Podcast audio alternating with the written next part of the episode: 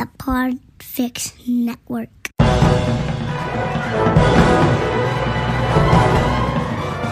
Hello and welcome to episode 256 of the Filmmakers Podcast.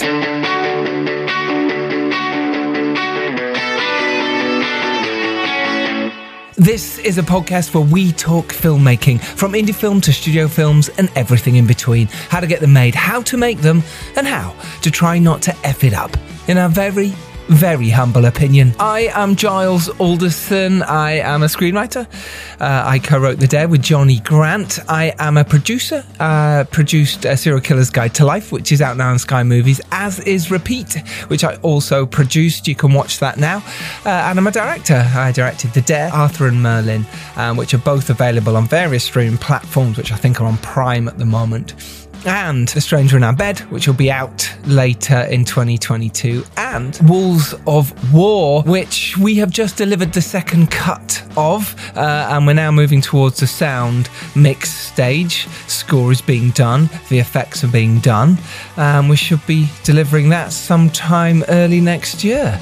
Fingers crossed that might be out around the summer. How exciting. I am also the director and producer of the documentary World of Darkness, which is on Prime. And we're on the final stages of post of our documentary Food for Thought, all about the plant based living, the environment, and how you can make a difference. Uh, so that should be with us in 2022. Fingers crossed. And I also produced Three Day Millionaire, which is just starting its post production run now. A couple of pickups to do on that early next year as well. It is. I'm saying early next year because technically now we are in 2021, but when you listen to this, we might be in 2022 because it's only a few days away, New Year's Eve. I hope you've had a wonderful Christmas, whatever you have been doing.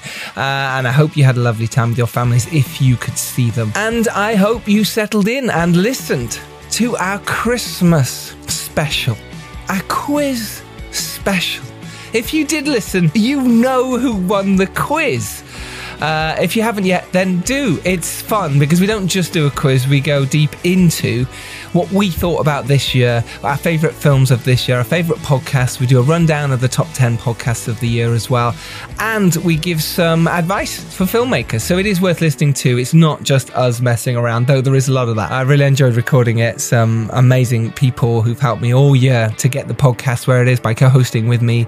And I really appreciate that. So it was really fun. So if you haven't listened, do go listen to that and the Phil Barantini episode from last week, all about his film Boiling Point, which is out in January the 7th. But today we are talking with Ben Mole and Luke Bailey, the screenwriter of Krays Code of Silence, and Ben Mole is the director. And the film is out now. It's literally just come out. It's on DVD and on so many platforms all around the world right now. And you can watch it. The link will be in the show notes. I was joined by the producer of that movie and fellow host Lucinda Rhodes Thakrar. and we sat down with Ben and Luke and talked all about how Krays Code of Silence came about. We also talked about why do another Krays movie and their collaboration of writing together. We talk about why indie films have no time to create and how you fail by being brave. We also dive into treatments. How do you do them? Screenwriting. Luke goes into depth into his screenwriting process and the importance of concentrating on story rather than effect. Lucinda talks about the labour of love she has for this film and how much she put into it. And we talk about why filmmaking is traumatic. Ben talks about directing techniques. And we talk about rolling the dice. That's this week's episode with Ben Mole and Luke Bailey and Lucinda Rhodes Thakrar talking about their film, Krays Code of Silence. Like I say, link to that is in the show notes. Do, do go support indie films and do go watch it. This is our last episode of the year. I do hope you've enjoyed our podcast for this 2021. It is only going to get better in 2022. I say that, I have no idea. It might not. It's just what people say. Some of our guests coming up include the fantastic director of Atonement and the brand new movie Cyrano, Joe Wright. Yes, the Pride and Prejudice director, he is joining us, as well as the star of Cyrano, Peter Dinklage. Oh, yeah.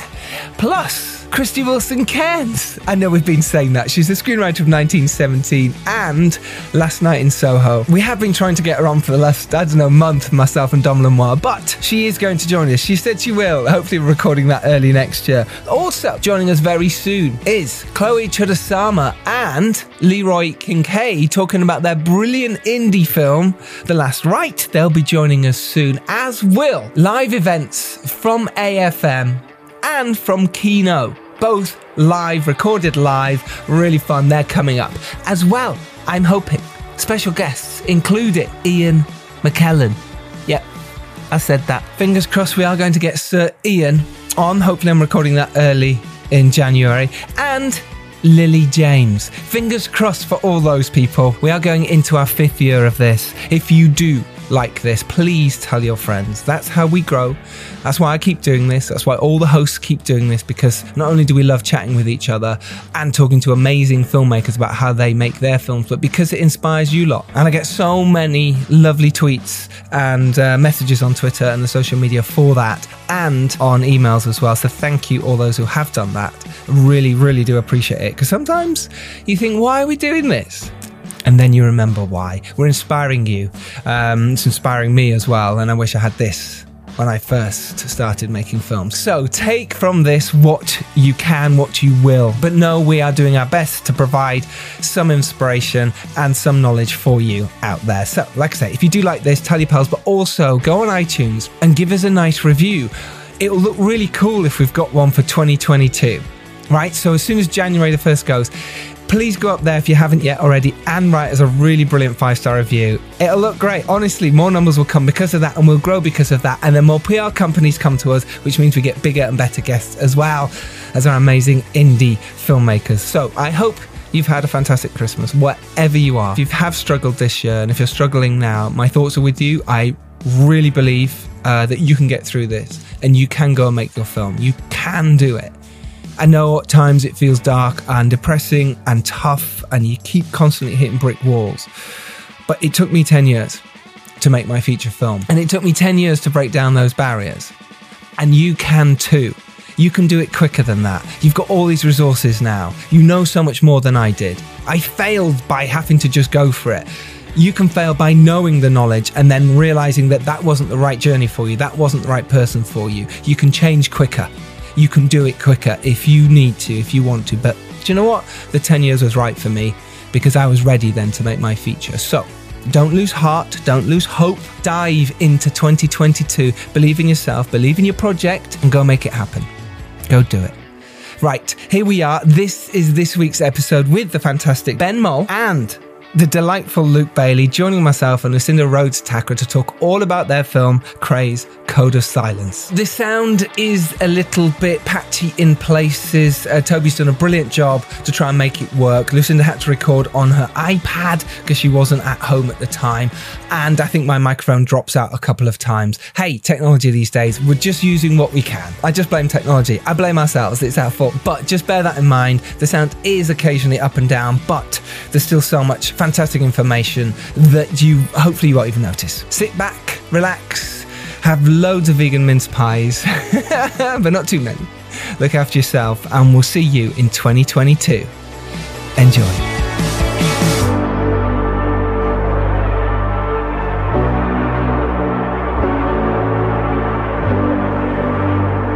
Buddy, how are you? Yeah, really good. Great. Good. Hey, Luke. How you doing? Hey, Luke. How's it going? How you doing? Yeah. Yeah, not bad. It's a long time, Giles. It is, isn't it? How many times did we meet? We met like did we meet on a film or a job, or did I we was just? trying to work this out earlier, and definitely hmm. know we played football a few, fair few times together. And I was Right. trying to work out Okay. which I was thinking, like, okay, was there a job first? Because I know, or, or did we meet on a job afterwards? Because I was actually, weirdly enough, worked with this almost exactly this time last year. I was working with Mr. Little. I, I did a Death Oh. in Paradise. Yeah, we did a couple of Oh, episodes of Death in nice. Paradise. Yeah. with Ralph Little. Yeah, while I was writing the first draft of this, in fact. So yeah, so it's kind of like a weird cyclical relation. It is. So look, so you- um, you mentioned there, Luke. Actually, you started writing this a year ago today. Were you writing that when you were on set of Death not, in not while I was actually on set. That Right, would okay. be. I mean, it's, it's something I should try in future. It's been known. I mean, I've done it. I was I was doing a play and uh, oh, I had some musical or whatever, and I was writing plays in the evening, and it was so hard, but it focused my brain. Like people were going out for drinks. I was like, no, no, I Oh, must yeah. finish this play. Yeah, there's Um, none of, no no drinking, no having fun in the Caribbean. Um, everyone No, keeps can't talking to me afterwards, saying, um, "Oh, I bet it was amazing. I bet you did loads of stuff." And I was like, "Yeah." I was sat in a hotel room looking at this beautiful vista, watching Yeah. all the other members of cast, sort of, you know, drinking their uh, um, tequila sunrises or whatever on this lovely veranda or by the beach and stuff. And I was just sat inside, kind of watching all of this unfold while I was writing the script. Writing this depressing drama set in Old, uh, grey, rainy England. Indeed. That's it. It's like casting my mind back to smoggy, uh, smoggy Yeah. London in the uh, 60s. I mean, absolutely. Um, well, how did it come about then? Because you know, th- uh, so anything around the Krays and that world is kind of a cool world, right? For both you, Ben and Luke. And suddenly, you, you, you know, like you say, you're in the Caribbean, and then you're writing about this, you know, in the '60s in London.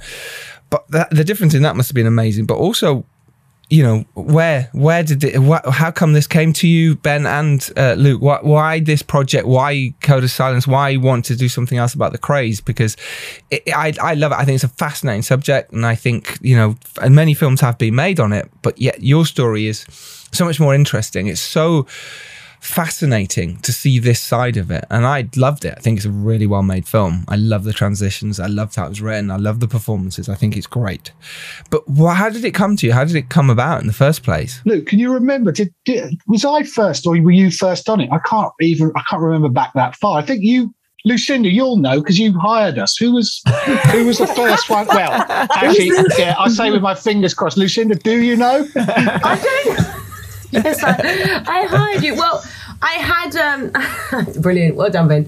Um, so I had some, uh, you know, financiers call me to say um, they wanted to make a movie about the Kray twins, and I kind of went, no, I don't fancy it. I love the story. I'm really fascinated. I know a lot about it, but no, I'm. It's, it's not for me.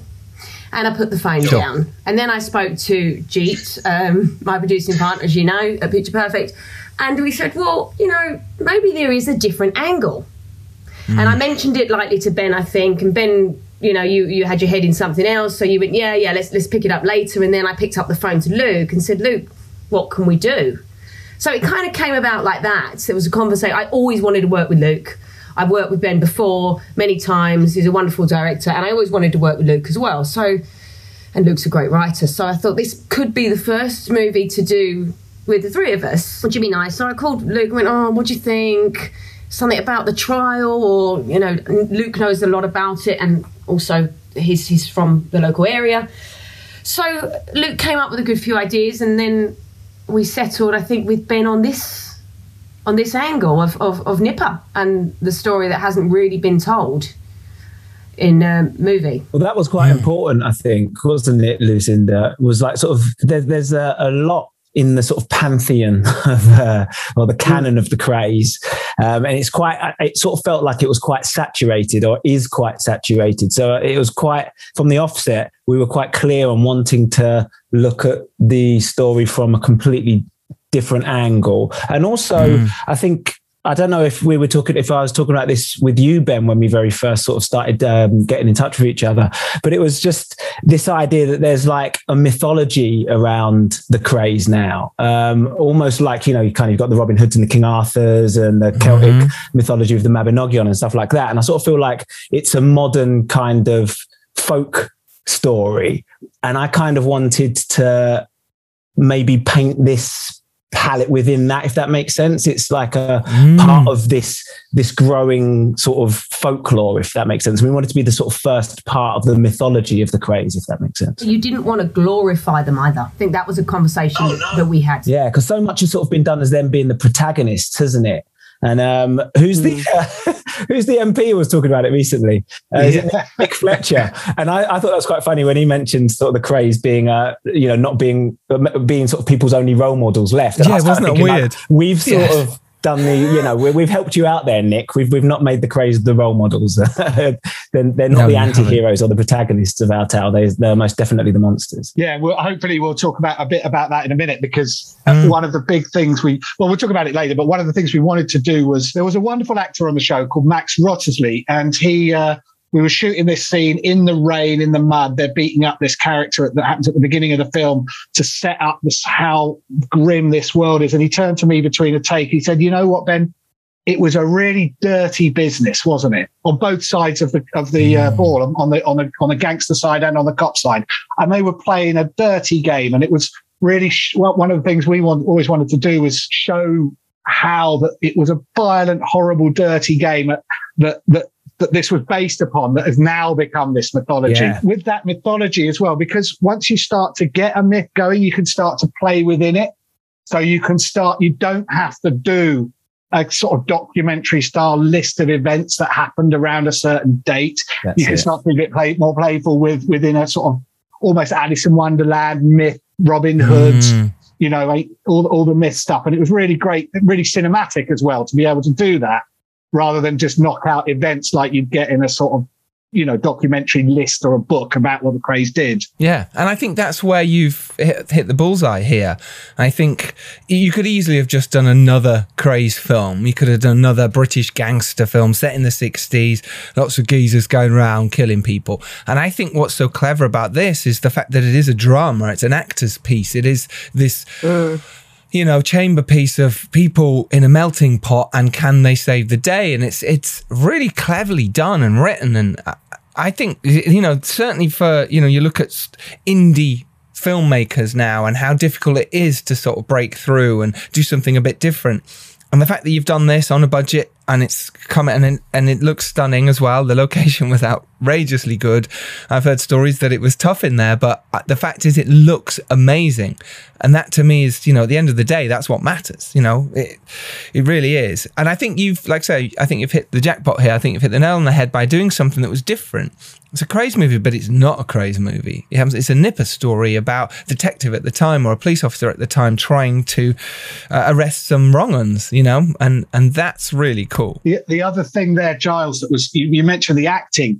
The, mm. the script, Luke's script, to go into that other sort of magical real place and to play a drama within the mythology of the Krays meant that we could punch above our weight in hiring the most amazing actors who wanted to come mm-hmm. and play with mm-hmm. us. Really good. The number of times, and I'm, I, you know, Luke would never say this on a podcast, but I'm going to say it for him. The number of times while we were filming that A-list actors of which Stephen Moyer is, and other absolutely top of their game actors would come up to me and say, you know, I just love Luke's script. That's why I'm here. I'm mm-hmm. really mm-hmm. loving playing this. I'd have never done a, you know, slap them in the face, Krays gangster movie, but I'm absolutely loving doing this, and it's all down to Luke's script. Can I interject? Stephen Moyer said to me once, "I love that boy. I love that boy's mind." Can I interject slightly, Ben? Because I think I think it's I think it's only fair to mm-hmm. say how much of a collaboration this script was as well. So there are certain, there were like so there were moments when I was sort of watching it and uh, uh, and I was and I was kind of like, oh, that bit really worked.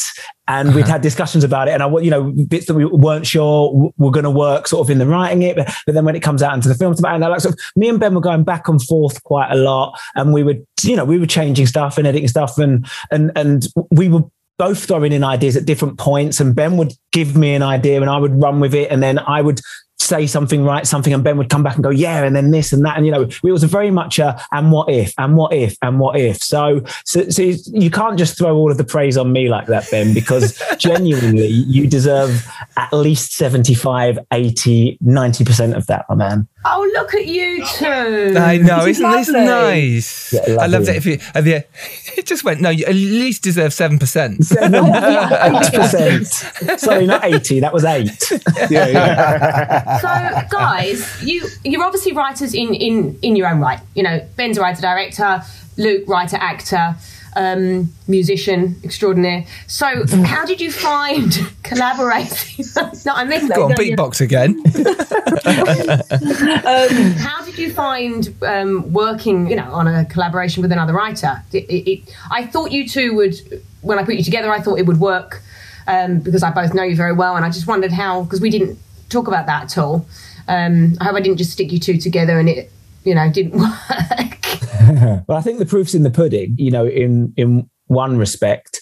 Um, like personally, I enjoyed that. As you know, what I was just talking about just then, the, the kind of throwing throwing the ball to Ben, Ben juggling with it for you know a few moments, throwing it back. We had some really lovely um, phone conversations where we'd be on the phone for a few hours, just and what about this? Oh yeah, brilliant. And then and then that, yeah, that's great. Would that work if, you know, and just constantly sort of I really, really enjoyed that. The I suppose the only downside of that would be sort of the time we had to turn it around. Mm. You know, that that that has to be sort of acknowledged, I think. You know, we were really you know up against it um, a lot of the time and, bec- and, because of covid and because of sort of all the stresses around that and and, and so i sort of feel like um, i think that brought that sort of pressure as well maybe created some sort of creative diamonds, you know, things where we basically had to go, well, we've not got, you know, either the budget, the time, the the location or whatever, you know, whatever it might be. And we need to come up with a solution for this. And I sort of feel like in that pressure at the time, it was very stressful. But I think mm-hmm. in the sort of the overall piece, and when you look at it back, you kind of go, okay, no, that actually really worked. And I think it sort of helped. And I think that's where creativity uh, in these scenarios actually comes to the fore. I think there's a good uh, thing for your listeners as well, who often are, mm. you know, in indie film, maybe make, up, coming up to make their first films or their sophomore films or their third or fourth films in the indie world. And mm-hmm. that is, we always talk about indie films budgets somehow being the schedule being tight or the costumes or the number of cast or the, or the days or the VFX often is a big, you know, all these sort of things come up. And Luke's absolutely right. It, development is one of those things, and that often gets forgotten. That that also gets compressed on an indie film budget because you know you don't have the time to get people for six months not doing anything else. As Luke said, he was in another TV show in the Caribbean. Yeah, There's, it's a real. That's one of the really. That's that's why every indie film that gets out there that gets made and is is good is a real achievement because it's it was created mm. in this pressure environment as well as everything else in the filming and editing. I think mm-hmm. um, what what's the message? There? Spend more, t- get get as much time as you can in uh, development as well. Yeah. People, yes. that's really if you can. If you can. for more yeah. time. Basically, Lucinda, can we have more time? Is what we're saying constantly. I think I think you're absolutely right. I think once when we're in that pressure cooker though, you can't help but go, oh my God, I've got no choice now. Mm. This is it. We are making it. We want to make films. Someone's given us this opportunity. And hey, we have two weeks, we have a month, we have two months, whatever it may be. You go, I have to finish it in this time. Therefore, that pressure cooker, suddenly the creative juices in us flow. We stop doing everything else. We might stop playing football for a bit. We'll stop whatever it, all those other things we love to do, you know, procrastinating, watching Netflix and just go, do you know what? I'm going to fully concentrate. And I think that's when we're, I'm most alive. I love diving in and going, right, I've got to spend two, three weeks on this project now because I'm filming in four. So if I don't, the actors can't get the script in time. It's, it's true. And suddenly you just put everything into it and you're alive. You're going, you know everything about the script. And I imagine that helps you, Ben, as well, just before you're about to shoot because now you know everything about the script. You've you've gone through it in fine detail. Absolutely, and and, and then you get a wonderful cast like we had, which we, oh, you know yeah. was just great. And the the performances, I think, of some one of the strongest elements of the performances and the script are really the strongest yeah. elements here. But but then you yeah. get a, a, a, cast, you know, who are used to doing some bigger Hollywood movies and all the rest of it, and they want to do six or seven takes, and they want to talk mm. longer about it, and they want to take time, and they would, and, and suddenly and that sort of that's a challenge i think uh, on mm. this film and on all indie films i think is having the time to try things on set and and explore if we explored something and it didn't work well that was the what we had to use because the mm. next day we were on to the next bit you know mm-hmm. what I mm-hmm. mean? And so, on that note, though, we all said at the beginning we'd rather fail being brave and trying new things and being going out there and than just sort of knock something out in a paint by numbers way. So I think the audience would have to be the judge of whether we did or not. But um, well, I'm I'm one of those audiences, and I think you have achieved that massively. So. Uh, I give it, uh, what shall we say, 7%? Whilst we're on cast, can we um, can we can we just talk about cast a little bit? Obviously, you, have mentioned how wonderful they were, and Ben, I think Stephen Moyer was the first cast in the movie. Was this before? Sorry, Lucinda. Was this before the script was finished, or was this a case of you could get Stephen on the premise, or was it a case of no, let me read the script first? Stephen will always read the script first. Yes. Stephen had a lot of notes as well. The the draft that we shot had a lot of S Moyer in it. Wow. Okay. Great. It was Yeah, it's good. so there was a, an element being Stephen's a director and a producer, a very good one in both those things of his own right, you know. Mm, and he so and obviously done a lot of this thing, this business, Mhm. and so he and, and he had thoughts. And Luke, did we get on with him, or was I feeding back from him to you? I can't remember what We had one, we had one, Um, didn't we? one, yeah, where there you, was you meant three get on us. Zoom with him rather than did we get on with him? Just clarify. I wouldn't on a speak to him at all, and everything had to go through Ben. Yeah. because uh, we just really didn't get on. No, no. um, we had one um, discussion with all three of us, and that was actually after the first cast read through. Oh yeah, So you everything guys before stayed that on. had been, yeah, Ben, you were like a go between. You were sort of Cassio to uh, to Stephen's Iago. Nice, nice quote Yeah. there. Yeah, so look, with Stephen Moyer there, also in the cast, Alec Newman, Andrew Tin, and Michael Higgs, uh, Jamie Kenna, Max Wrottesley, as we mentioned, Jennifer Martin, uh, Ian Sharp, Sam Newman, Melissa Batchelor. You know, a lot of these people we've worked with. Uh, Melissa's in Three Day Millionaire, Ian's oh, in there uh, Arthur and plugging Merlin. his own film. Uh, j- j- uh, uh, they're yours as well. Oh, uh, Jennifer Martin's in Wolves of War. You got me there. Ronan Summers in Arthur and Merlin. And, and really interesting with with Ronan as well, he's playing both Ronnie and Reggie Kray. I think we'll come back to that in a minute because the technicalities of that and how you did it are fascinating. But your cast is brilliant, brilliant, brilliant cast. And it's really interesting you said how it was because they really liked the script. They really wanted to get their teeth in. And I think that's a lesson as well for any screenwriters or producer directors out there is that if the script is brilliant and solid, actors want to do it because it might be something different for them and they get their teeth in. It's not your regular film, as you, you've said. And that's really important. You know, the better script you can have. And I know it's, it's like saying, "Ugh, put, close your curtains at a night, but it's really important that I, it's really not. But um, Not like that at all. it's really No. not. But in terms of getting your script to a solid state and not sending it out before it's not ready, and the fact that you guys didn't have any time, but yet you still delivered this amazing script. Let's just talk about the script then for a little bit more. So you're you're a year before you actually. Today, I think, uh, a year ago, and you're there in the Caribbean and you're writing it. But at that point, how are you writing? It's not like you're just there writing it. Sorry, you came back to the UK and carried on as well. But what's your process when you now got the gig? Lucinda said, "Here's the gig," type thing. What do you do? First things first is we we wanted to, we wanted to get as good a treatment um, as possible, and we were really detailed with that on this piece. And I think for this piece in particular, where so much of it is character, but there is a lot of plot in there, and there's also quite a lot of detail within sort of the case. I don't want to I don't want to say too much if that makes sense, you know, Mhm. about sort of the, the intricacies of it. But there are some complexities towards uh, the end. Um, so we kind of wanted to have as, as, as detailed a treatment for that side of things uh, as possible. So there was a lot of work on that. I think we went probably as many, if more drafts on the treatment than on the actual script itself.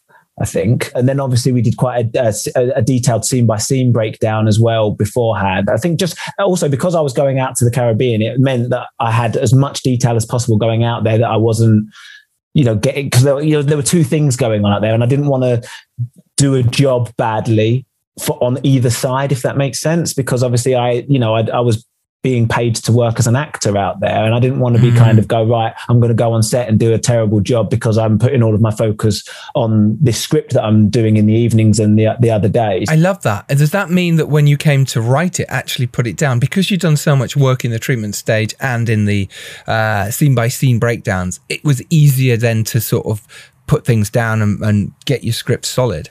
You would have thought that, wouldn't you? Yeah, it was not that easy, Luke. I was hoping you'd, uh, yeah, I was hoping you'd say yes, but no. I, I was hoping I'd be able to, looking back. Um, no, the first draft was still really difficult. And I don't know if that was because of sort of the other work, or I don't know if it was there was just sort of this a little bit of kind of pressure. But I, then but I got to the stage where I was just like, get anything on the page. Just get anything on the page and then we can work it and work it and work it. And the first draft was uh, a dog's dinner. Um, but as is Sure. the case, Mm. always once you've kind of got something on the page, then you have something to work with, and so you've got a bit of clay to mold there, um, and they gradually improved draft by draft. That's yeah, it's fascinating and very honest with you, and I, I totally agree with you. I think it's so important to just get that first draft Yeah. done. It's like your first edit, you know, that assembly edit. It's going to be terrible. You're going to look at it and go, "This is crap." They call it a vomit draft or a vomit edit, Yeah. and it usually is, but that's okay. You've now in a place where you can now go make it better. But if you haven't even done that, if you haven't put your vomit draft down, you're never in a place to go make it better because you're always procrastinating, saying one day I'll write a script. And the fact that you just went, sod it, I will do this. I suppose at this point you have been commissioned though, so it's slightly yeah, different there's than just on a on a whim. Yeah, there's a bit more pressure. How did you feel about that then? How did you feel about that pressure? Because technically it's your first feature film as well, right? As a Yeah. screenwriter. just on the other side of that, though, before you answer that, Luke, it was because of that. I, from my side of receiving Luke's drafts, I didn't think it was a dog's dinner at all. And I think Hmm. because we had worked so hard on getting the structure and the scene by scene down, something Luke's great at is, as, and you'll see it in the thing, is dialogue. When if you watch the film, his dialogue is really, really great. And whether it's his acting background or his musician, rhythms in, in music, whatever that might be. So it was all, I, I used to really look forward to getting Luke's drafts because the sort of structure was basically there. It was just how was that going to be sizzly and, and, and sort of work with fireworks between the characters, you know, because the story was basically down. I think, I think you did much better than you, you remember. That's there you go. kind of you. Thank you, Ben. No, I thought it was great. Seven percent. and it still is. So I'll give it eight Got now. up to ten now. Eight percent now. Eight, wow. yeah, yeah, yeah. now I can't remember what your question. What, was you, My what did you was ask in him ter- before? Well, in terms of the fear and that factor of the fact you, the first time right, first time commissioned, the pressure. Talk us through that and how you coped because it's something we often overlook, um, and actually it's a really important, vital part, especially with mental health these days in, in terms of filmmaking and being alone and going, oh my god, how am I going to do this? How did you how did you cope? Do you know? I think I don't think I coped brilliantly, but I think because I didn't have much time, I said I think it would have been slightly different if I wasn't um, out shooting something as well. Because I think I'd have had a lot more time just to kind of get inside my own head and sort of you know plant those seeds of doubt. But because I just I, I've like I've got two hours today because of the amount of time I'm on set. I have to write. And then sort of the next day, it's like, right, I've got two days off now. So I need to get as much done as I possibly can because, you know, the deadline for the, um, for the uh, script to be in the first draft was at the end of the month and I was out there for the whole month sort of. So I don't think I had an opportunity or any time to really allow myself to be that negative. It was just like all everything was go, go, go, go, go. Come on, man, climb over. You know, come on, come on, shoot, shooting Yeah, so- I'm sorry, I thought you were singing them for a minute. I was, I was beatboxing. That- that- I mean, you were you were very. You didn't share any fears or non-coping thoughts at all um, to myself. But I suppose yeah, you were just ploughing on, getting on with it. Yeah, and we were on slightly different di- time zones as well. Yeah, but don't you think we do that as creatives? And maybe we shouldn't, but maybe I suppose maybe to our, our bosses in inverted commas, we do. We we we we daren't share too much. But I definitely think we need that outlet, whether it's a mm. friend or someone else that we can actually say, Do you know what, I'm struggling here. And the more we can do that, the better. Because someone like say Ben straight away went, no, no, your first draft's great, mate. It's it's fine. And I hope I imagine you shared with Ben a lot of this as well. But maybe you didn't. And maybe we should do this more as as filmmakers. Is just go. Do you know? what? I'm actually struggling here. I'm. I, I don't know. And we have this. There's this whole fear factor of someone will then go. Oh, well, you're not good enough. Uh, you're not going to make it in this industry. But actually, it, we all feel it. We're all there. The whole imposter syndrome constantly is on our back. We never think we're good enough. We never think we're able to do this. And every time we write a new script or go onto set to direct something, we always go, "Oh my god." We just do. They're going to I find us out.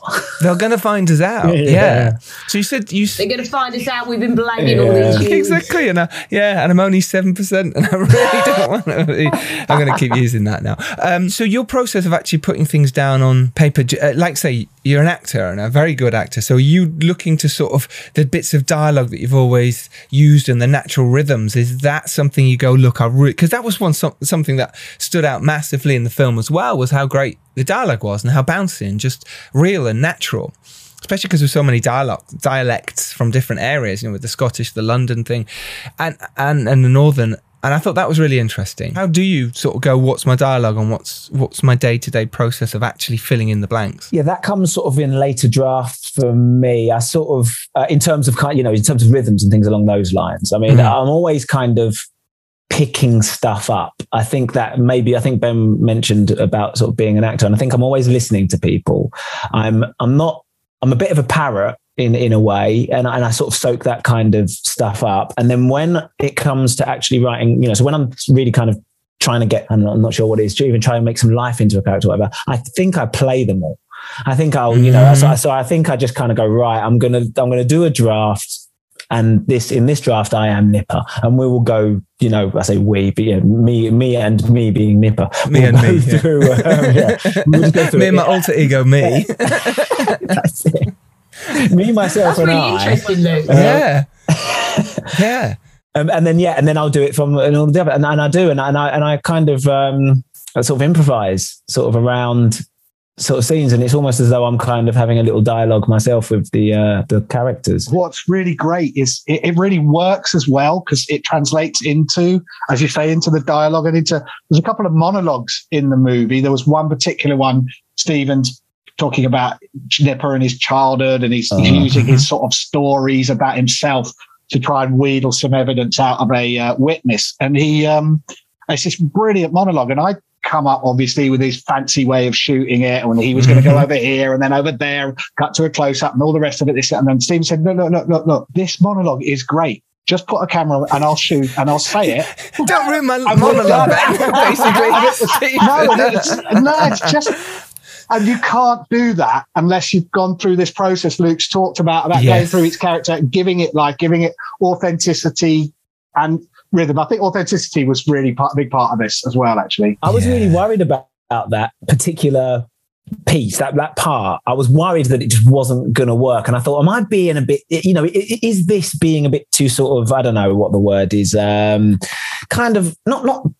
You know, a bit, a bit too self-involved, if that makes sense. You know, and Mhm. I was I was a little bit but, but and then I I watched it, and I was like, oh my god, no! It it, it says so much about sort of Nipper. And the interesting thing is, is like, is he telling the truth or is he lying? Because he's Mhm. trying to get, you know, and, and I and I and that just all of that kind of really works in that moment. And I and I, and I was so close to kind of not having that in there, if that makes sense. I was thinking, oh, it's a bit too self-indulgent. I'm being a bit too kind of, you know.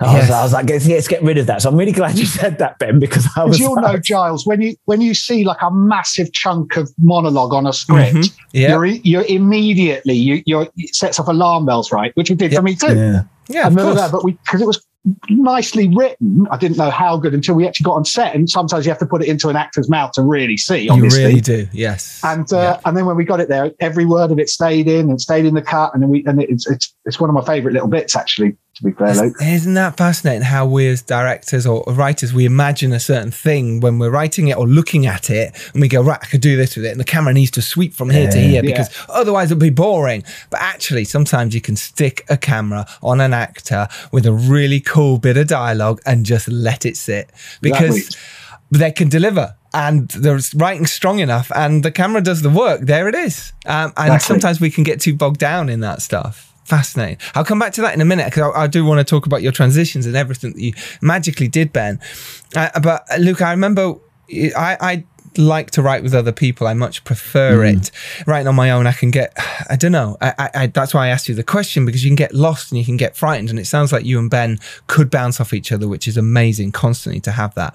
And actually, um, I've written a comedy with Noel Sullivan, who you were in um, Ordinary Lies with. Yes. Yeah, he's great. And me and him bouncing backwards all the time. It was great. But what you talked about there was acting the characters out. Me and Noel would do it all the time. And it helps that we, you know, I was an actor and he is an actor. But that doing that, and I think it was a great technique for screenwriters to do. And if you don't, if you can't do that yourself, find an actor to read it through with you. But me and him would do that. We ended up finding the characters that suited us the best, and then feeling the connection with those particular characters, and then going, that line doesn't feel right for me. Like like I'm playing these roles. And I love that you did that too. And I think it's important that we do that. We sort of just read it out loud. As soon as you say it out loud, record it. And Jim Cummings does this. He does a podcast of his own voice reading all the characters. Well, you soon know when you're editing that together if it works or not. That's true. That no, when you said that about it working, if it works Mm. or not, and that's the thing is, you, if I can make it work, you know, so it, I feel- I feel like if I can make it work, and if it and if it does, then then I know that it can be done. If that makes sense, because there's sometimes you do worry about like is this gonna is this gonna translate does this work uh, is this gonna be possible and i sort of feel like that's the litmus test it's like if i can do it it can be done there you go Yeah. I, I know that I know that it will work because there's sometimes you do and it doesn't work and then you have to you know edit it change it Yeah. and you keep Yes. doing that until till you find something that actually you know makes sense Feels natural Yeah. and nice. Yeah. Lucinda, what were you doing during this time? So, you as the producer, you've come to Luke and Ben, you've brought them on board. Uh, how is it for you when you're waiting for that first draft or you're getting that first draft? What are you going through at this time? What's your process? Because by the sounds of it, you weren't far away from filming itself. So, therefore, are you already starting to prep and look at locations with Ben? What was I doing? Hoping it would be good. At least 7% of it. I think Luke and I were talking every couple of weeks um, because I don't like to keep, you know, bothering a writer when he's trying to, you know, work and, and be bothered by the producer. And we're all, all three of us here, are very grateful for that. but I was having a lot of dialogue with Ben. We were speaking to our execs a lot because we had to cast whilst the writing process Uh, was going on because we were so close okay. to filming and we lost our location. We were actually shooting in Suffolk and then we had to find a different location in Right. Wales, which we did. How long did you have between the fact that you've you've got this draft happening, you're trying to cast, you're looking at locations? How long away are you from filming at that point? A month. A month. Oh my gosh, that pressure pressure's huge. We shot for 14 days. You wait. You you shot this movie in 14 days. Yeah. Well, we had a window with Stephen um, and Alec, Alec Newman. So we kind of had to get it done. Stephen had flown over from LA. He had to isolate for 10 days. Um, And thank God he tested negative. Um, at Oh yeah, 6 there'd be nothing worse. With, that's that's uh, nearly most of our 14 days gone where we can't use you. Thank you very much. Appreciate that. and him being in every day. Wow. So yeah, no, we had a month, Yes. and we could only really cast. I think Alec. I think it was Stephen Moyer first. It was Ian Sharp second. We cast Ronan because we weren't sure about. We had actually gone out to um, real twins actors. Um, oh, had you? Oh, okay. but they weren't quite right. And Ronan, we always loved. Um, As Giles and I have worked with Ronan on three-time BAFTA-nominated Kate Modern back in the day. So we Along all, with Ralph Little. There you go. Yes. So we all know what a wonderful actor he is. And he was so passionate about the role, and he kept saying, "Oh, I want it, I want it, I want it." But the difficulties of not using brothers or actors that look like each other or twins is 14 days, one actor, both roles. Mm-hmm. You've got to shoot everything twice. So during that month, we were trying to work that out. Ben was like, "Oh, what are we going to do? What are we going to do? He's so good. Oh, but how are we going to do it?" So with that whole month to try and find, you know, lock the new location, try and find teams that because things had opened up again with filming, mm-hmm. so people were working. It was it was a heavy going month, wasn't it, Ben? Actually, Yeah. And going up to Soho to, you know, get in the VFX studio and try face replacements, head replacements, trying to put my face onto Did the a lot of VFX guy's face so that we could work out how to Oh. switch his face, keep the same performance going, but do this sort of deep faking almost. Mhm. And then we thought, do we have them both stand there with a stand in and literally cut Ronan's head off and put it onto the other thing, which we do do in several takes actually. No way. So there's, wow. there's a whole kind of figuring out a whole kind of range of different VFX techniques to have one actor playing two people on, you know, a month of pre-prod on an indie budget. You know, nothing, not not not with any of the sort of toys that you should have if you were doing a movie for a year. Yes, exactly. And it, do you know what? It comes across so well because we can't help it as people generally when you know it's the same actor playing the same role or two two you know brothers or twins you can't help but watch you can't help to go how did they cut that mm. where's the moment where's this and ronan is so good in this that you just like I love I loved watching it and love watching the tricks that you did, Ben, and working out how you did that. It's just kind of a joy. You go, yeah, they succeeded. That was cool. I mean, obviously. At the time, it must have been frightening, right? You must have been like, "How am I going to really do this?" And like, say, you were doing all those tricks, but a month of prep is really tough, Uh, especially if you didn't know locations. As Lucinda said on set, you literally shooting every shot twice. Yeah, You know, with Right. a half hour makeup change in between. So how Oh do you make gosh. that work? Because he was wearing had prosthetics up his nose and all his hair and different sort of bits of plastic and cotton wool in, inside his nostrils and in his cheeks to change the shape of his face, which was then digitally enhanced later. So there were lots of sort of little fiddlings with it. And to be fair to Ronan, of course, his performance underpins that. They are Mhm. really different performances. And that's one of the things that had that not worked, we'd have been in real trouble, but it did, thank goodness. So anyway, so having to wait half an hour for all that stuff to happen, like in between shooting the same shot. It's not even like we've only got half a shot because if he's there's two people in it, it's, it Yeah. was I wouldn't recommend it. No, I wouldn't, because Joe String was first AD, who um, first AD for us on Wolves of War. Um, was Written by was Ben he- Mole. which is written by Ben Mole. Well, Did you- did you? Yay! Nine Did, percent. no, nine percent. Let's go. did you um, have to go? Okay, you and Joe would go. All right. Well, let's shoot uh, Ronan's close up as Reggie first. Let's spin it round. Come round onto Stephen next. Maybe do a wide. Let's see what else we can do. And then when Ronan's ready, come back and do his close up. Were you constantly thinking like that for all those shots with him? Totally. And also some of them are lock offs, so you can't move the camera or any lights because you'll see shadows moving in the back of the set. So you that set then becomes dead. So then you've got to go and find something else to shoot on a different set Yeah. with what have we got left on the lighting truck and the camera truck we can still use while. Ronan's in makeup, while the, all the rest of the lamps and the camera gear and the dolly and the track, you name it, are are sort of are literally nailed to the floor on the set for the lock off for the um for the effect shot. Joe did a great job of of um, to be fair, everybody mucked in on it. We Mhm. knew that we had to get it done, uh, and we knew that there was no way round it. And everybody was makeup. Brody did an amazing job. Brody's Yeah, great Brody's anyway. fantastic. Brody Mayhew, Brody's everyone. Yeah. fantastic. Brady Mayhew, and she did an amazing job, not only creating the two looks for the two brothers, but also turning them around in. You know, by the end of it, she was turning around in sort of 10, 15 minutes instead of the half an hour, which Wow. obviously saved us across a day, an hour or two. Yes, so important. And who's your DOP as well? Is it Phil? Pete Alabone, Pete Alabone, uh, who. I think did an amazing job too. The uh, the the uh, stills. I don't know if people are seeing them attached to this, or well, you can see the film probably. You can see the film now when this comes out. December. Yes, okay, Yes. December now. It's Christmas. Happy Christmas, everyone. We're filming. We're recording this before. he uh, he absolutely hated me and Joe though because he wanted to. Obviously, we're working to try and get it done in 14 days with one actor playing two parts. Mm, So he was always under pressure and like Yes. always like, oh, you know, that thing when you're like, well, I'll have to kind of, it will have to do now, it will have to do now. And, mhm. and, and that's tiring. It is tiring. and us, It's, it's it was brilliant. We were watching it going, oh my God, it looks amazing. It looks Mm. amazing. But Mhm. so, so great job him really. Totally great job. Can I say something about Ronan as well, just to step in whilst we're on the Ronan Kray situation? Um, for anybody that is going to watch the movie, Ronan is actually American. So he has an American accent. We were obviously worried that, and he was worried as well, and I think he's very pleased. I will speak to him later to see if he is happy. Um, but his accent is really, you know, spot on, and that must have been a very hard uh, process for him. He's one of the UK's top voiceover artists, but that's not easy to do. It's not. And fair play to him. On Arthur Merlin, he was English as well. But here it's the Krays. It's very specific. People know what they sound like.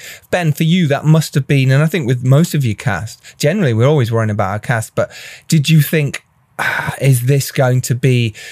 How am I going to do this? You must have been looking for someone who looked like Ronan as well to potentially make your life a lot easier when filming this as well. So we do have there is a stand-in who does look a little bit like Ronan. For, actually, it's funny. I've got. I'm just looking at some old pictures. Actually, I've got hundreds of pictures Yeah. of the back of runners' heads and their ear shapes The and ear things, and, shapes. and loads of them.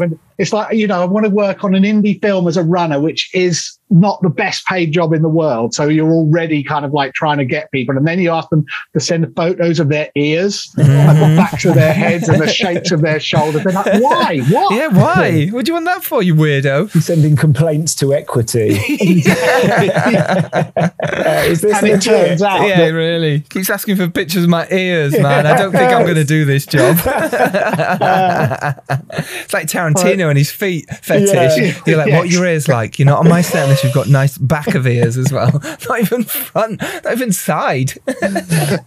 so trying tr- yeah trying to find those stand-ins to make that work was was another yet another thing we had to do on the list of, Of things to to do that and then of course obviously our main job luke's and mine and lucinda's something is making a an emotional character story for Nipper because he's the, the, the Krays of for those who haven't seen this the Krays of the baddies they're the and Nip, we're following the cops trying to get them but don't which is which is I certainly the way we all wanted to tell come to the story from that point of view because that felt fresh. But um, so we kind of it, we had to Luke in the writing, me in the directing, and everyone on the set had to remember that don't get obsessed with the technicality and who, what the ears look like. And is Ronan doing the two parts? Thank God he handled that brilliantly. Because remember, the story is really Nipper and Alec's and Ian Sharp's Mm-hmm. story. So to not waste, no, I wouldn't say waste, but not if you spend too much time getting the effects shot right and not Nipper's performance Yes. good, Yeah. then you've you've just got an effects show reel and you haven't got a movie. And that's that's was so that was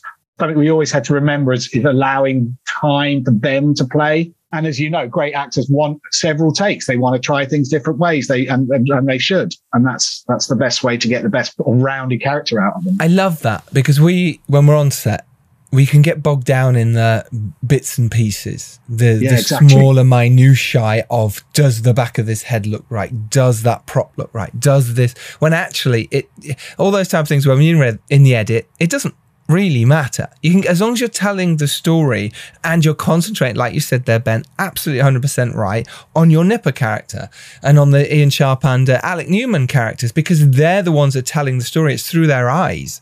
So suddenly you're spending too long on these intricate details. Great, you made that look amazing, but we now don't care about your lead characters. And I think that's so important that we don't forget our story and our vision when we're on set because we can easily do it. Can easily get pulled away by he said, she said, and the bullshit of the stuff that happens on a set. But as the director or the writer or the producer, you've just got to concentrate on what is the story we're telling here. What is the end result? And I love that you said that, Ben. also on the twins, you know, it's Ronan to focus on Ronan and the, the performance and the Mm. character of that twin different to the other twin rather than just high fiving each other because of the effect shot work. Exactly. Yeah, exactly. That's great. And for you, Luke, then at, at this point, are- are you coming to set? Because now, I mean, we never really talked about you finishing the script. We talked about that hard moment when you're going, oh, you know, and you're delivering it. But did you come to set? Did you come and have a look to see what was going on? Briefly, for several reasons. Mm. Um, number one, You're a big the time, actor. Yeah, yeah, yeah, yeah, that's it. No, number one, I'm just way too busy. And uh, to give a shit. no, Not number one because of um, there was the whole COVID situation, obviously. So you can't just willy, you know, I couldn't just come down willy nilly and sort of keep poking my head in and all that kind of business. Mm-hmm. Another one was again the time, and I knew that they were under so much pressure to sort of get it done in the time, and I didn't really want to be taking up people's. You know, oh crap, the writers here. Everyone's got to, you know, oh, say hello to Luke, everyone. And do you know what I mean? Like, I sort of felt quite mindful of that. And I don't know if that was actually something I needed to be mindful of, but in the back of my head, I was kind of like, I don't want to be a distraction. And the other thing as well, though, is also because my partner was on the shoot as mm. well. And again, I sort of, I was like, okay, now this is your turn to sort of be part of it. And I don't again want to come in and be like, yeah, it's not about you now. It's about, you know, it's about me again and all that kind of I kept I sort of think about that kind of stuff. I don't want, you know, I don't want to be sort of in the way. I don't want to be sort of pulling focus or anything like that. I was just like, you know, you guys need to go and do your thing. And the other thing as well is Ben, you said something quite early on. You were saying about, oh, so when it comes to set and I can chat to Luke about this, that, and the other. And I sort of thought, oh, I don't want to, again, I want Ben to do, like, I, with a script for me, I always feel like it's like a blueprint. So I've I've given a blueprint, and then you know as like a bit of an architect. But then you're going to go and play and do different different things with it. And I sort of wanted that to happen. I wanted to be able to come and watch this film like you, Giles, as a fan or as someone Mm-hmm. who just wants to watch a good movie. And I didn't necessarily want to kind of the illu- the being part of the set and the illusion kind of gets taken away, and and you're sitting there sort of thinking, oh, I remember how that happened. I yeah, was there that day, was- yeah, yeah, exactly Yes, that yes. kind of business. And I sort of wanted to be like. That little kid, Mm-hmm. I've written a film for crying out loud, and I'm going to get to watch this and see what everyone's done with it. And to, and I did, and there was like I was like welling up in moments. I Wow. I loved it that much. I think the like the setup of it, that sort of first 40 minutes Mm-hmm. where everything kind of sets everything up for that, for what happens at the end.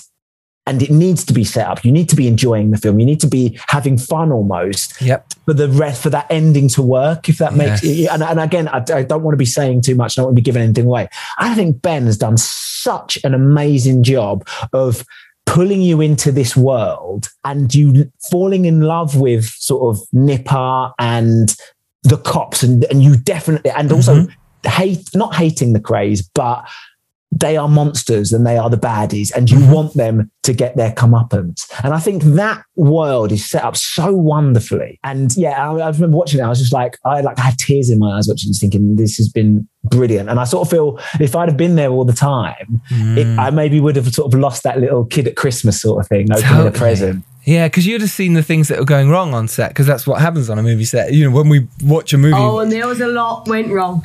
there was well, let's, a lot. well, let's get into that quickly. Let's talk about. Lucinda, what actually went right? Yes, Lucinda. Let's talk about what went right. that might be No, easier. I can't, I can't remember. 7% Every- Everything went was a, For me as a producer, uh, and by the way, Luke, I was so nervous for you to watch the movie. Because obviously, I, I, I very much respect Luke, so I respect his opinions. Um, so I'm, I'm very pleased that you were happy with uh, the work that Ben Mole and myself and the team did. Um, but yeah, so what went wrong? Everything went wrong. Everything. Because, well, one, the location change was was very hard on us because we had to take everybody, and it's it's you know some of the regular team we work with, which was wonderful, but we had to take everybody from one place to another for a start. Doing the the lack of days that we had to shoot, and we had the smallest crew I think we've ever worked with, apart from Behind the Line, Escape to Dunkirk, which Ben and I did together back in 2019.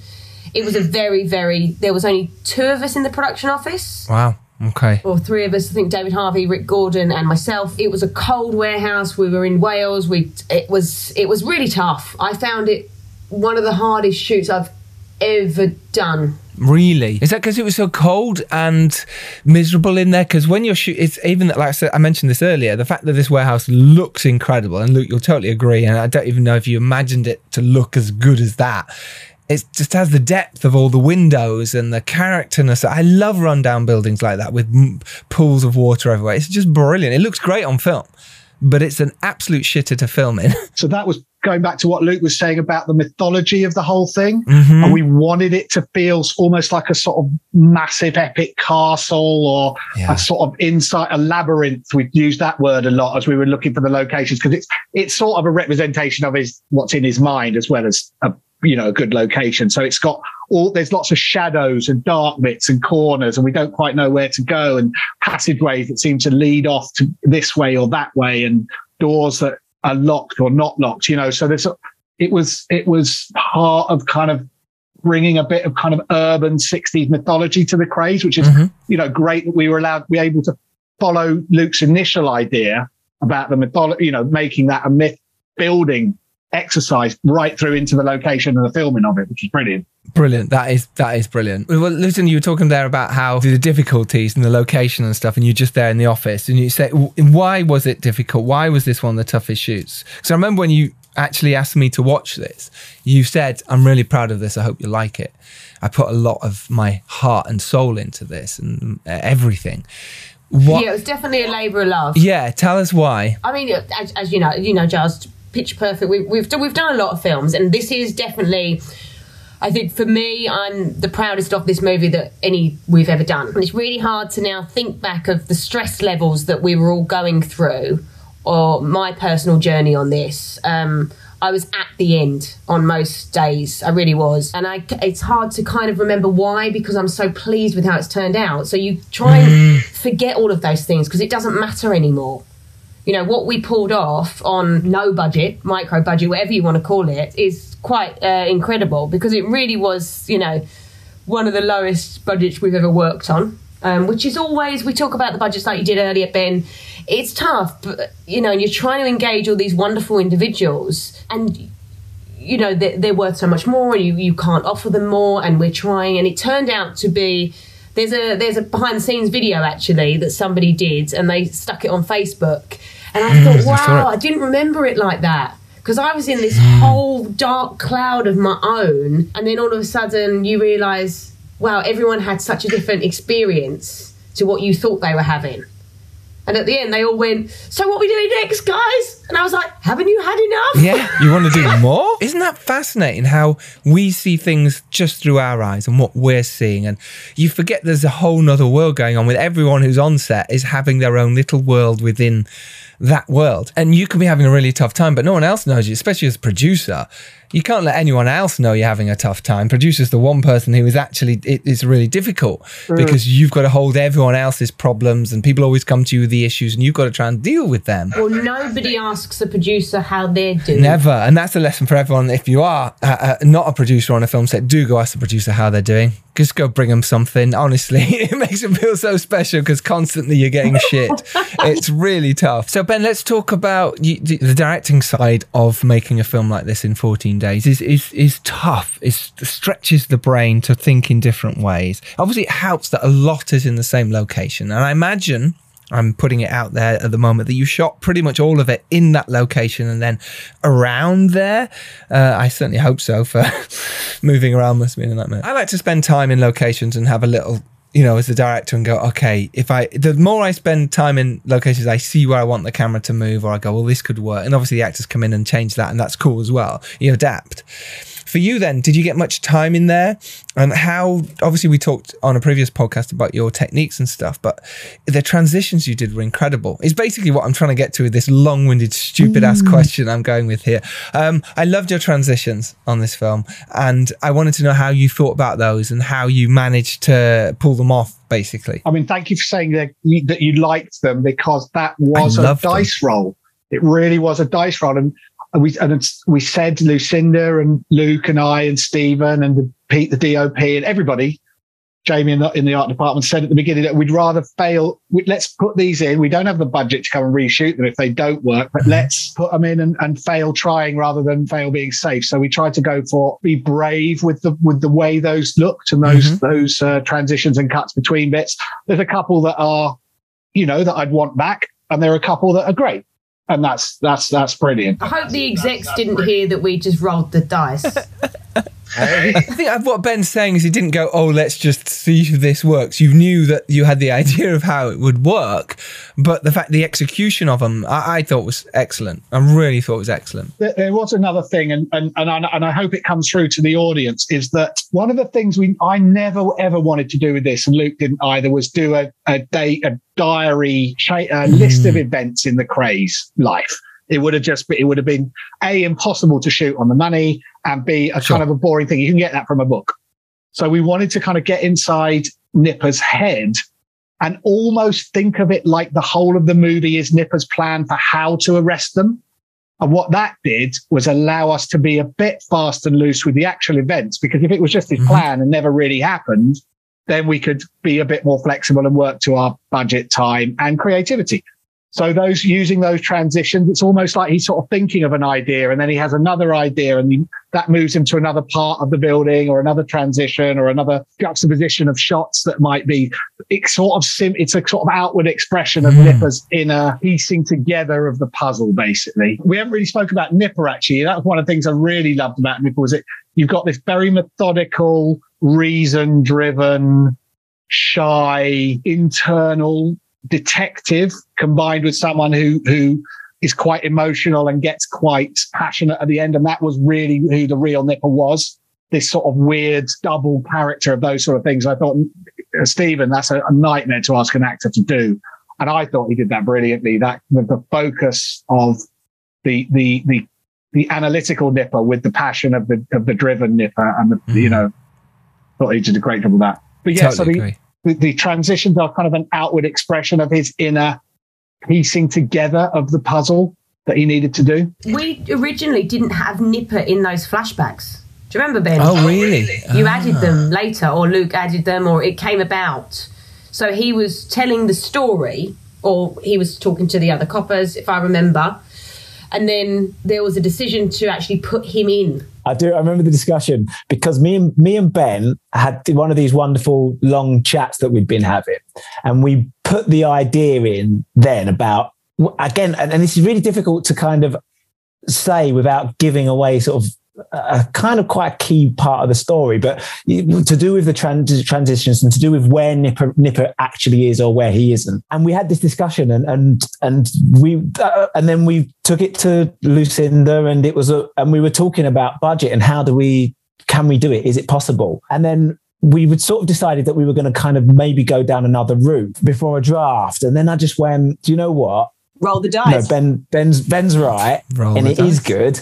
And let's just try something. And I tried one thing in one place, and then Ben Oh, came back to me and yes, I went, remember. and then Ben came back to me and went, "That's that's that's it." That's it. and he then we went it. and redrafted yeah, yeah, it again, yeah, yeah. and yeah, yeah. Oh, amazing. It's just one thing in one place. I was like, they're not gonna. I, I was really frightened. I was frightened. I was like, I was gonna. And Ben just came back straight away. and Went, no, no, no, do that. And then yeah, we went, we went back and done it. And then Ben has then done. He, he's, you know, he's kind of gone even further. And there's some other moments that weren't even in there where Ben's just done these amazing things as well. It's just I think that's what hooked Stephen, actually. Do you remember Ben and I had a two hour meeting with Stephen, didn't we, on a Sunday night? Ben's racking his brain. He's I like, know. I remember it well. oh, you remember it? Okay. Yeah, no, no, well, I did several with Stephen as as well as that. I'll never forget on the pub set in the, on the Blind Beggar set, and Stephen turned to me, and we were doing one of these things where Stephen can appear in his own flashbacks, which you'll have to watch to understand what that means. And and he just turned to me and said, "This is why I'm doing this movie." And I thought that was great that to get a, a, a an actor to fly over in the middle of COVID from LA, who's a insert, you know, who's you shout, shout his name in a pub, people turn round. Um, Yeah. and he's of that level and that talent. He's great to get him to fly over to uh, England in the middle of a pandemic to do these this little movie in Wales in 14 days because of those kind of bold choices. I think that that that, that we put in and that, that Luke wrote through all the, throughout it. You know, It says it all, doesn't it? How, again, another lesson for our filmmakers be brave, be bold, yeah, be Definitely. different, right? Yeah. Because you just have to. It's so important. Roll the dice. You've got to roll that dice. Uh, you've got to roll the dice and give more than 7%. Yeah. but I think it's across the board as well, though. So I think like sort of Lucinda did it. She rolled the dice first of all by even coming to me at any stage. I think it's fair to say, um, and going, you know, do you want to give this a go? I think that was a role. Lucinda had seen examples of my writing, but obviously not in this kind of form, if that makes mm. sense. So I think Lucinda was brave and was like, "Do you know what? I've got a gut feeling and I'm going to take a chance on that. And Yeah. then the same with Ben to then come on board with that, uh, you know, and then, and I was thinking that sort of throughout it. And when we were writing, I was thinking, do you know, no, actually, yeah, I need to do that as well. I, there's no point in me yeah, just yeah. writing the kind of simple things. I need to kind of make some bold choices and try something. And then Ben saw that and was like, yeah, brilliant, cool. And then, and then, and he's done the same thing in terms of you saying some of the transitions and some of the directing and, and like that, that is, yeah, a kind of a big part of, I think, what we all need in order to kind of, We were allowed as well, Luke, actually. If you remember our, our um, execs, Andy Lyon, Andy Taylor, and Michael Walker, they do allow us and trust us as a team to make the best movie. They leave. They don't necessarily leave us alone completely because they're part of the team, they're part of the process. But they do say, "You guys know what you're doing. Just make us the best movie you can." And so they they allowed us to make those um, bold choices. I'm not sure they will it again after they've just heard this. But but that trust is so important and i suppose you knew you know going in that these guys had already got a, an idea of how they were going to put the movie out there in the world so it meant you guys aren't having to sell it you guys aren't necessarily having to go to distributors it's already kind of moving forward in that way because they've already got that set up. That must feel nice. I know it does for me sometimes when you know you've already got that platform set up. You're making this movie. It is coming out you know, they've already given you a deadline. Ben, just touch on that real quick for you as that filmmaker, because you've had this before, but also uh, not had this as well. So, uh, you know, do you prefer to know that it's got a release date and you know that this this film will be seen by people, or hey, we never know, this could we could get picked up by whoever? Great question, Giles. It's really, it's, it's, yeah, it's fascinating. I think there are different kinds of fear, aren't they? One is like, Mm. am I going to deliver what is needed, and and the professionalism. You know what they paid me to. What, Within our budget, what, what do, they have sure. spent on making this film, and is that going to be what what satisfies that? Whereas in the that so there's fear there, and there's fear of not of not doing the good job, and and and the responsibility of that. And on a spec project, obviously, there's fear that no one's going to buy it, and then it won't get seen. Mm, I suppose I don't know which is more. They're both driving, aren't they? In a way, you've done both, haven't you? yes, yes. I think it's more ah, Well, we all have actually. puts the fear of God in me to know that there's more pressure. What to know you have got? It's already Yeah. sold. Really? I mean, it's all exciting. And Ben Mole said it on the last podcast. Just say yes. Worry about it later. You say yes and you're excited, and then you go, Oh shit. oh no. Yeah. Oh no. Yeah, and Luke, you must have felt that way. Yes, I'd love to write this. Oh shit, now I've got to yeah, yeah. actually write it. Yeah, and the same with you, Ben. Oh shit, now we've got to direct it. Of course, but you can do it. And that's the thing. You just got to trust in yourself, haven't you, sometimes, and go, someone's kind of given me an opportunity. I've got to take this with both hands and do it and ride And, with and also remember that you know it, it, it might not be the hundred percent thing that you had in your head. Circumstances are going to get in the way, and be okay with that. Every hmm. time you write a script, you do a part, you direct something, you put it together, you get in the edit. Every time you do it is a learning thing, experience. Hmm. Do it as much as you can, do it as often as you can. Everyone gives you, whenever anyone gives you an opportunity to do it, take it and do it because you'll learn so much from it. And it doesn't, it doesn't have to be Star hmm. Wars every time. Do you know what I mean? You, you can still grow through doing these these projects. I think that's really important to Totally. to develop careers. Yeah, you've got to have a career with working filmmakers. You want to be making films or writing films or producing films. That's what we do. So, so if you're not doing that, you're just kind of saying one day I'll do that. It is interesting that whole balance in life. Uh, Luke, what have you learnt from writing this that you're going to bring into your next film? That I imagine you've already written bits and pieces anyway, but be interesting to know your thoughts. I think it's tr- be again be bold and trust yourself. I think that's a that's a big thing because I think the things that I take back looking looking back now is like oh okay yeah those were the those were the things that that actually worked and those are the things that you kind of look back with most pride are those mo- those things where you kind of you did roll the dice you know uh, and hopefully that's the same for yeah so in the moments i feel the moments that we that have garnered most success in the script are the moments in which the dice is rolled Amazing. Yeah, great. Uh, I, I, this has been brilliant to chat to you. I've, I've loved the open frankness. Yeah, just another thing that people film filmmakers in their careers to be aware of it. If you're working in the independent world, is is sometimes you don't always have the budget to spend as much in post as you'd like, Mm. and so VFX and and an extra week in edit can count for everything. So on this one especially, This has been brilliant. I've really enjoyed this chat. It's been really me cool. too. Thank you. Really good. So it's Krays Code of Silence for the UK and it's Code of Silence for the international release. Um, oh, we must say also, um, our composer Christopher Cook was amazing, but we also had um, a song in the movie from the Small Black Arrows. people keep saying oh are you in it? Why aren't you in it? Blah, blah, all this kind of stuff. And it's like oh don't don't you worry I'm in there somewhere as There's small black of you. arrows yeah There you yeah go. I've snuck in I've snuck in you have that's your band. We'll uh, we'll put a link to that in the show notes. Why Oh, not? Definitely amazing. do Thank that. you. Yeah, Yeah, yeah, that's cool. great. That's cool. Look, uh, we could chat all day. This has been amazing. Krays Code of Silence is out